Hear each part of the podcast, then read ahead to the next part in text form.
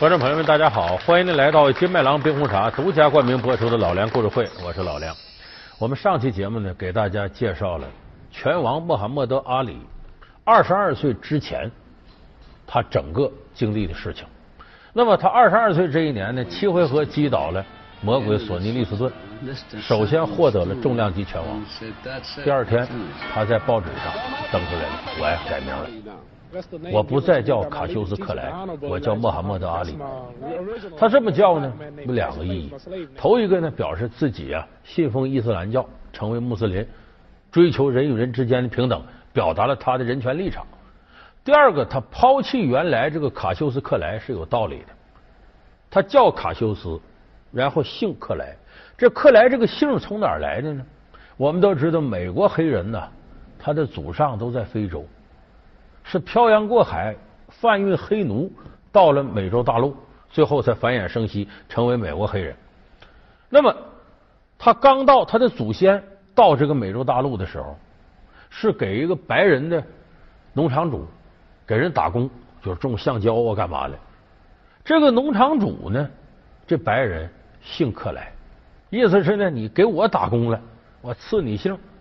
说白了就是呢，阿里的祖上呢是人家白人的奴隶，人家姓克莱，那你也跟着姓就完了。所以这个姓呢，其实呢挺屈辱，代表人身没有自由，自己是奴隶祖上。所以阿里呢把这个抛弃掉，也表示我要真正意义上追求黑人和白人的平等。那么这一改名之后，我们前面说过阿里的厄运。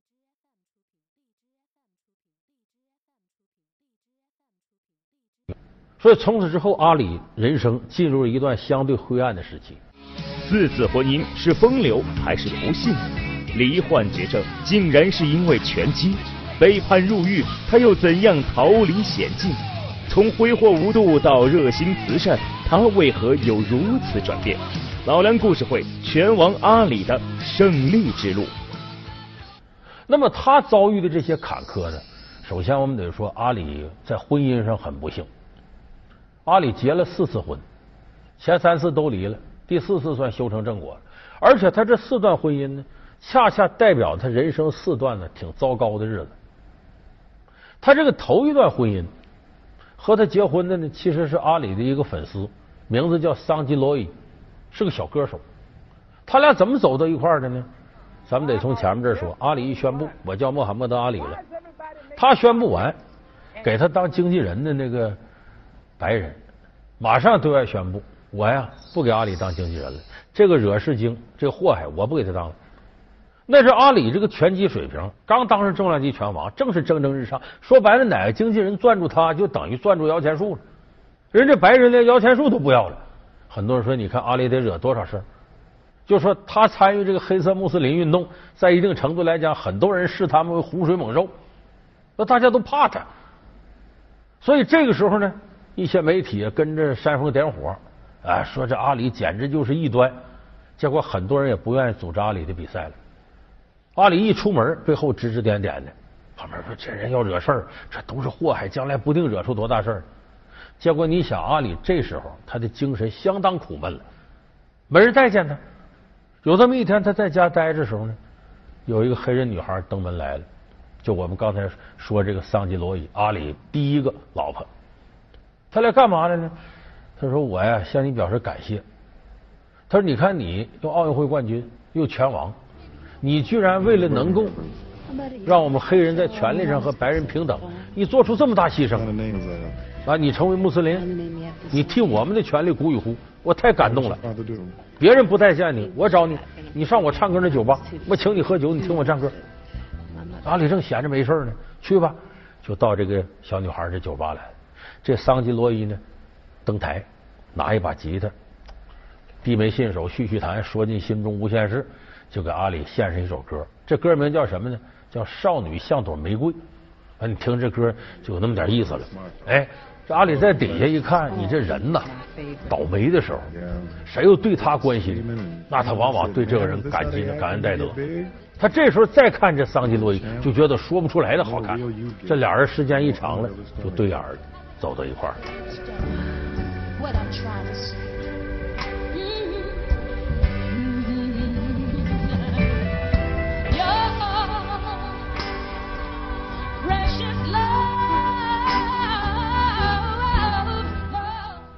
可是这段婚姻仅仅维持了一年半，这桑吉罗伊留下了一纸婚书就拉倒吧，咱俩散了。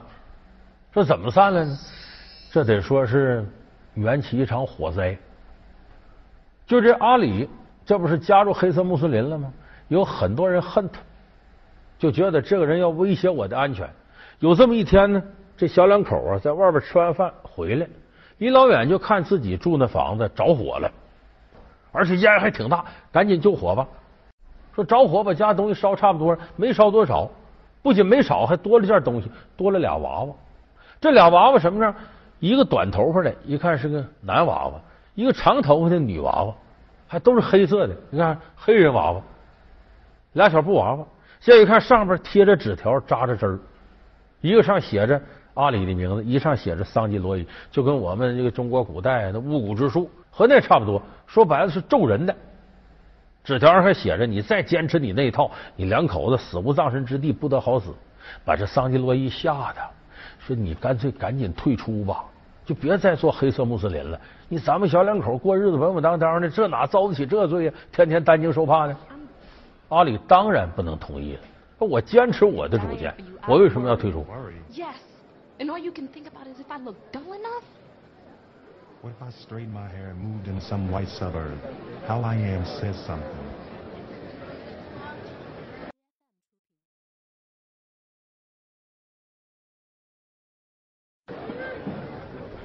结果呢，小两口这时候就没法再达成一致。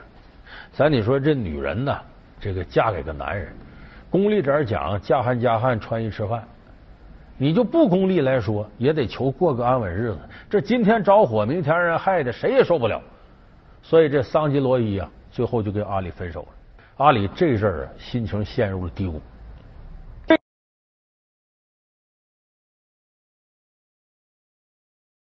这个时候呢，阿里呢就把兴趣继续转移到拳击上了。他接着参加一些拳赛，当然他身边几乎所有人都不希望阿里赢。有人撺掇说，上次索尼利斯顿呢，契夫克输给他大意了，说再跟他打一场。很多人帮助这利斯顿确立战术，怎么对付阿里的蝴蝶舞步。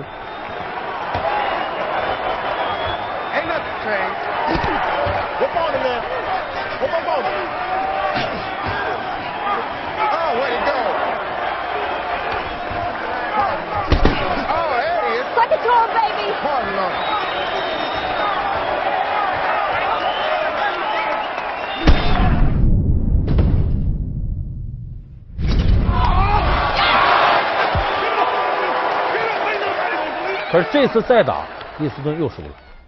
啊，说这怎么办？再找一位吧，把一位都快退了的拳王，前拳王帕特森找出来。说这个人技术好，对花。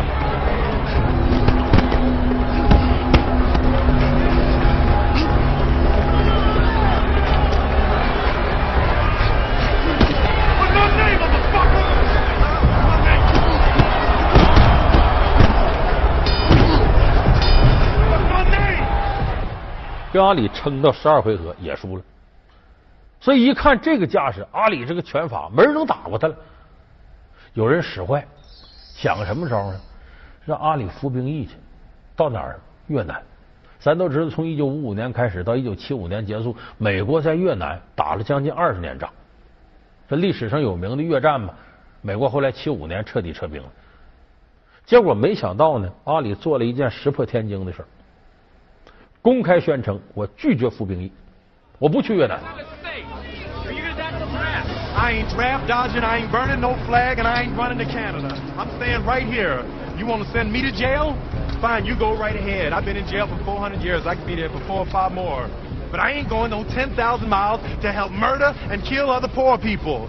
If I want to die, I'll die right here, right now, fighting you. If I want to die, you my enemy, not no Chinese, no Viet Cong, no Japanese. You my poser when I want freedom. You my poser when I want justice. You my poser when I want equality. Want me to go somewhere and fight for you? You won't even stand up for me right here in America for my rights and my religious beliefs. You won't even stand up for me right here at home. 我们说呀，在那个时候的美国呀，在这个国家，尤其是第一次世界大战、第二次世界大战，美国参战都获得胜利了。美国人的爱国热情啊，空前高涨， 而且战后的世界秩序是美国主导的。而且美国当时宣传呢，越南呢民不聊生，咱们到那儿打仗呢是为了消除那儿的这个不良势力，把越南人民从水火当中解救出来，是完全正义的战争。他也给这个美国老百姓洗脑。所以那个时候，你说服兵役，爱国的表现，你公然反对服兵役，挑到你头上你都不去。说白了，爱国主义在任何一个国家都是一顶很难逾越的大帽子。You understand what's at issue is you're licensed to fight Terrell in Illinois. Yes. Then are you prepared to apologize about your unpatriotic remarks about the war?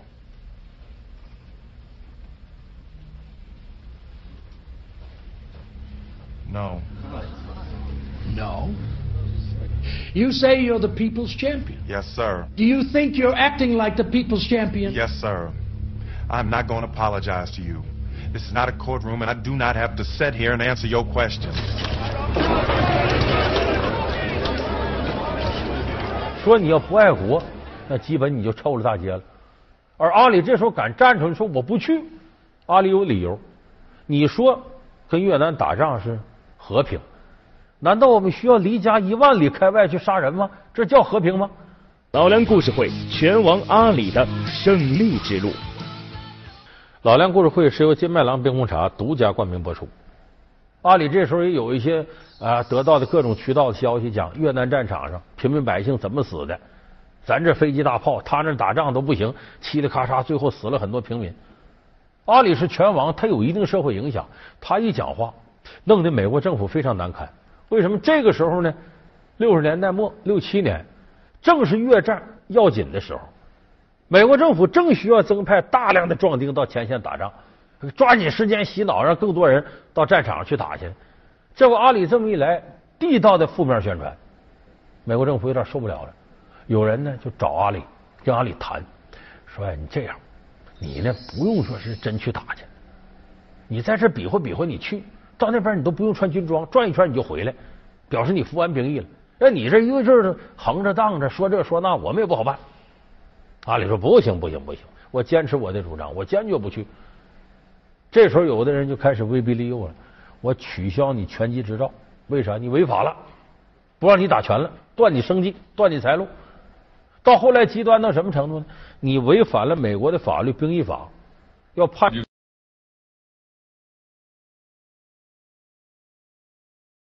guilty of refusing induction into the United States Armed Forces.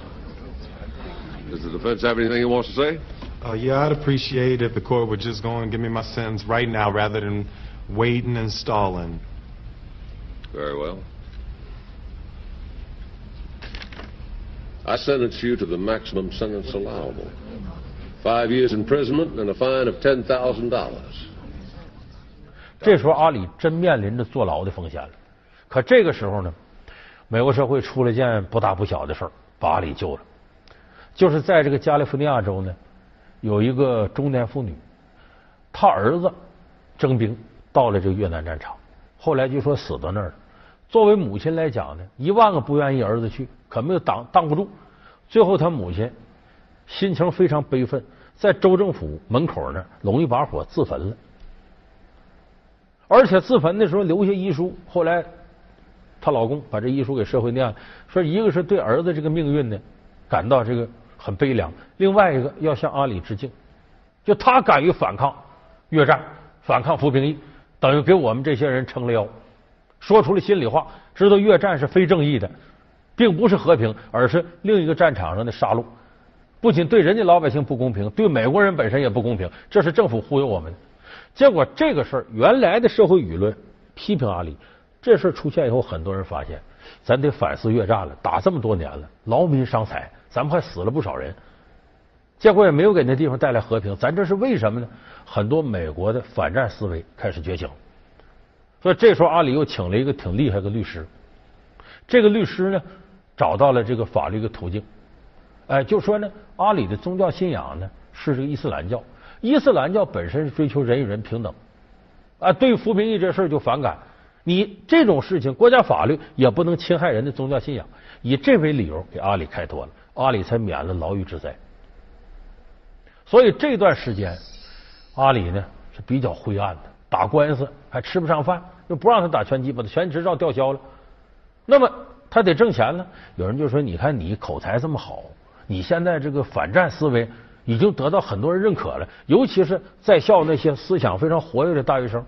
说你出个主意，你到美国各个高校巡回演讲去，到哪儿去不得给你出场费？你不挣着钱了吗？”啊，说可也对啊。这么阿里凭着自己这种影响力，在美国呀几十所高校巡回演讲。哎，在演讲过程当中碰到个女孩，这个女孩名字叫贝琳达，和阿里一样也是穆斯林。哎，对阿里这些主张完全赞同，宗教信仰还一致，两人很快好在一块儿。结果这次婚姻呢，给阿里带来了这个运气。紧接着呢，政府也把拳击执照还给他了，阿里又能打拳了。那么这个时候。本来大家认为这俩人志同道合，应该过很长时间，但也没多长时间，俩人也散了。因为什么散的呢？就因为贝琳达做了个梦，什么梦呢？阿里这个时候打拳，他中间从六七年到七一年这四年，把他执照吊销了，他也没怎么练。再复出拳台的时候，你想想，黄金时期已经过去四年了，阿里已经不是当年那个状态了。所以复出之战呢？第一次对乔弗雷泽，第二次对肯诺顿，两战全输了，而且对肯诺顿这场输的比较惨。这个诺顿呢，左勾拳非常厉害，把一个左勾在第二回合的时候打阿里下巴上，阿里甚至感觉能听着下巴骨碎的声了。阿里就这么硬坚持下来了，最后比赛完了之后，直接把他送医院去治去了。当时这贝琳达在台底下看都吓死了，说这是这一拳把下巴打这样，人家万一再一拳再打上。你这脑骨也给打裂了，你还活不活了？所以把这贝琳达都吓死了。日有所思，夜有所梦。晚上回家，他做了个梦。早晨起来，吓得一脑袋汗。说阿里，我告诉你，我做过什么梦？说真主安拉呀，给我这个警告了。说你赶紧让你丈夫别再打拳了，再打拳必死无疑。阿里说你胡说八道呢，这等于我也是安拉的信徒啊。他托梦怎么没托给我呢？怎么就告诉你了呢？这我的事儿，凭什么他告诉你不告诉我呀？没拿当回事。就是贝琳达说：“说这可不行啊！你要这么打下去的话，将来有一天你命没了，我靠谁呀？”阿里说：“你别想，我根本不在乎这个。”结果阿里在赛场上呢，继续勇猛作战，又获得了一次重量级拳王。而且阿里在场上呢，不光是说咱们说这个下巴挨一拳什么的，经常有时候你看场面，阿里很被动。就被对方围到绳圈，啪一通打。为什么呢？阿里呢有这个把握，他的防守非常好。有的时候阿里一上台呢，摸不准对方拳路是啥，找不出他破绽。哎，你防守没破绽，我不信你进攻没破绽。来来来，你打我。阿里让对方打他，然后基本上这么防护住眼睛观察对方，把对方套路看差不多了，啪再反击。说这是阿里一种招法。你看他那个著名的非洲丛林战役。在这个扎伊尔金沙萨和这个呃拳王福尔曼那场比赛，就头几个回合就是你来打我，找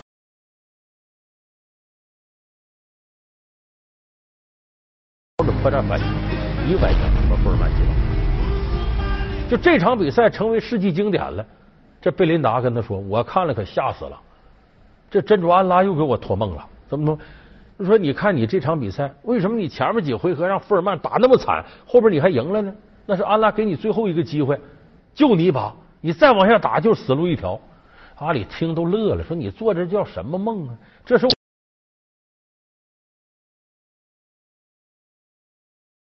嗯孤宗，这是我的战术。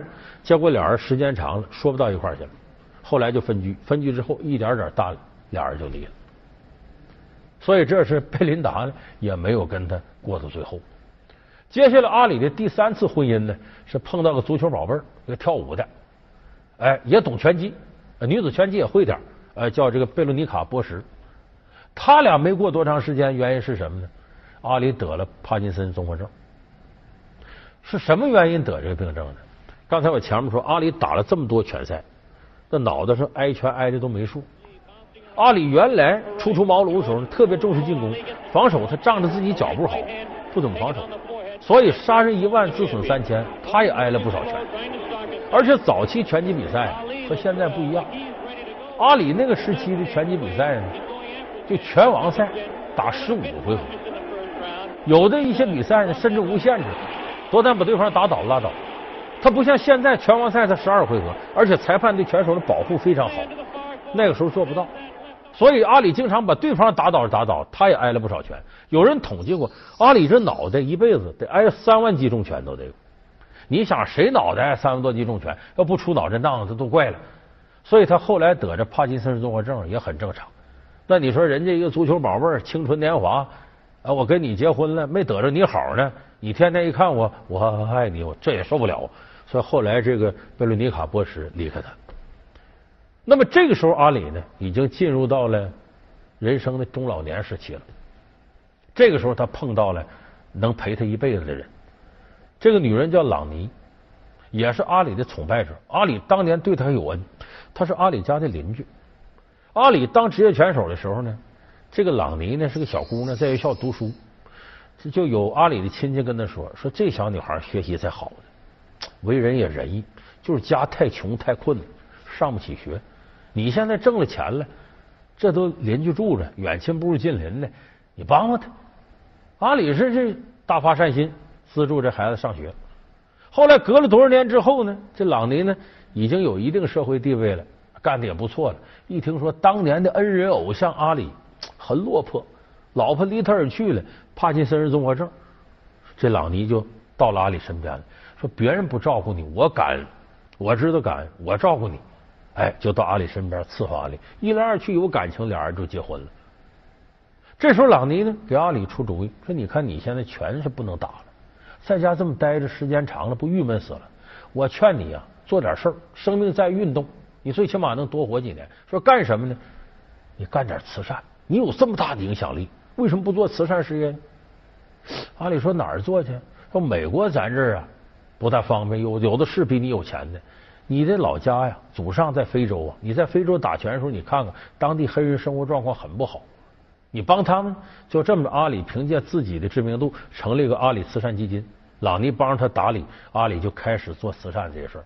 所以晚年的阿里呢，在美国，在世界名声非常好，和他做慈善有直接关系。所以我们说，阿里这个作为拳王，他传奇的一生，不仅在于他的际遇，阿里本人也是一个。个人魅力很强的人，我举个例子，中国的拳击事业振兴和阿里有直接关系。因为我们在五十年代刚建国的时候开展拳击，对这个拳击呀不是太看得上，说这一打没公开了，这儿流血，这是啥鼻青脸肿，太野蛮，咱们不要搞这运动。结果五十年代末期呢，中国拳击运动就停了，一直到八十年代拳击才恢复。为什么恢复？这个中间有个伟大契机，就是七十年代末呀，阿里到中国来访问。所以我们说，阿里凭借着他伟大的人格魅力，也间接的对中国拳击事业做出了属于他自己的贡献。狗咬吕洞宾，飞剑斩黄龙。吕洞宾虽不是八仙之首，却是八仙中故事最丰富的。那么，他为何能成为八仙中最受欢迎的神仙？历史上是否确有其人？元朝又为何会尽其一朝为吕洞宾修建永乐宫？老梁故事会为您讲述八仙中的偶像派吕洞宾。好感谢您收看这期老梁故事会老梁故事会是由金麦郎冰红茶独家冠名播出。我们下期节目再见。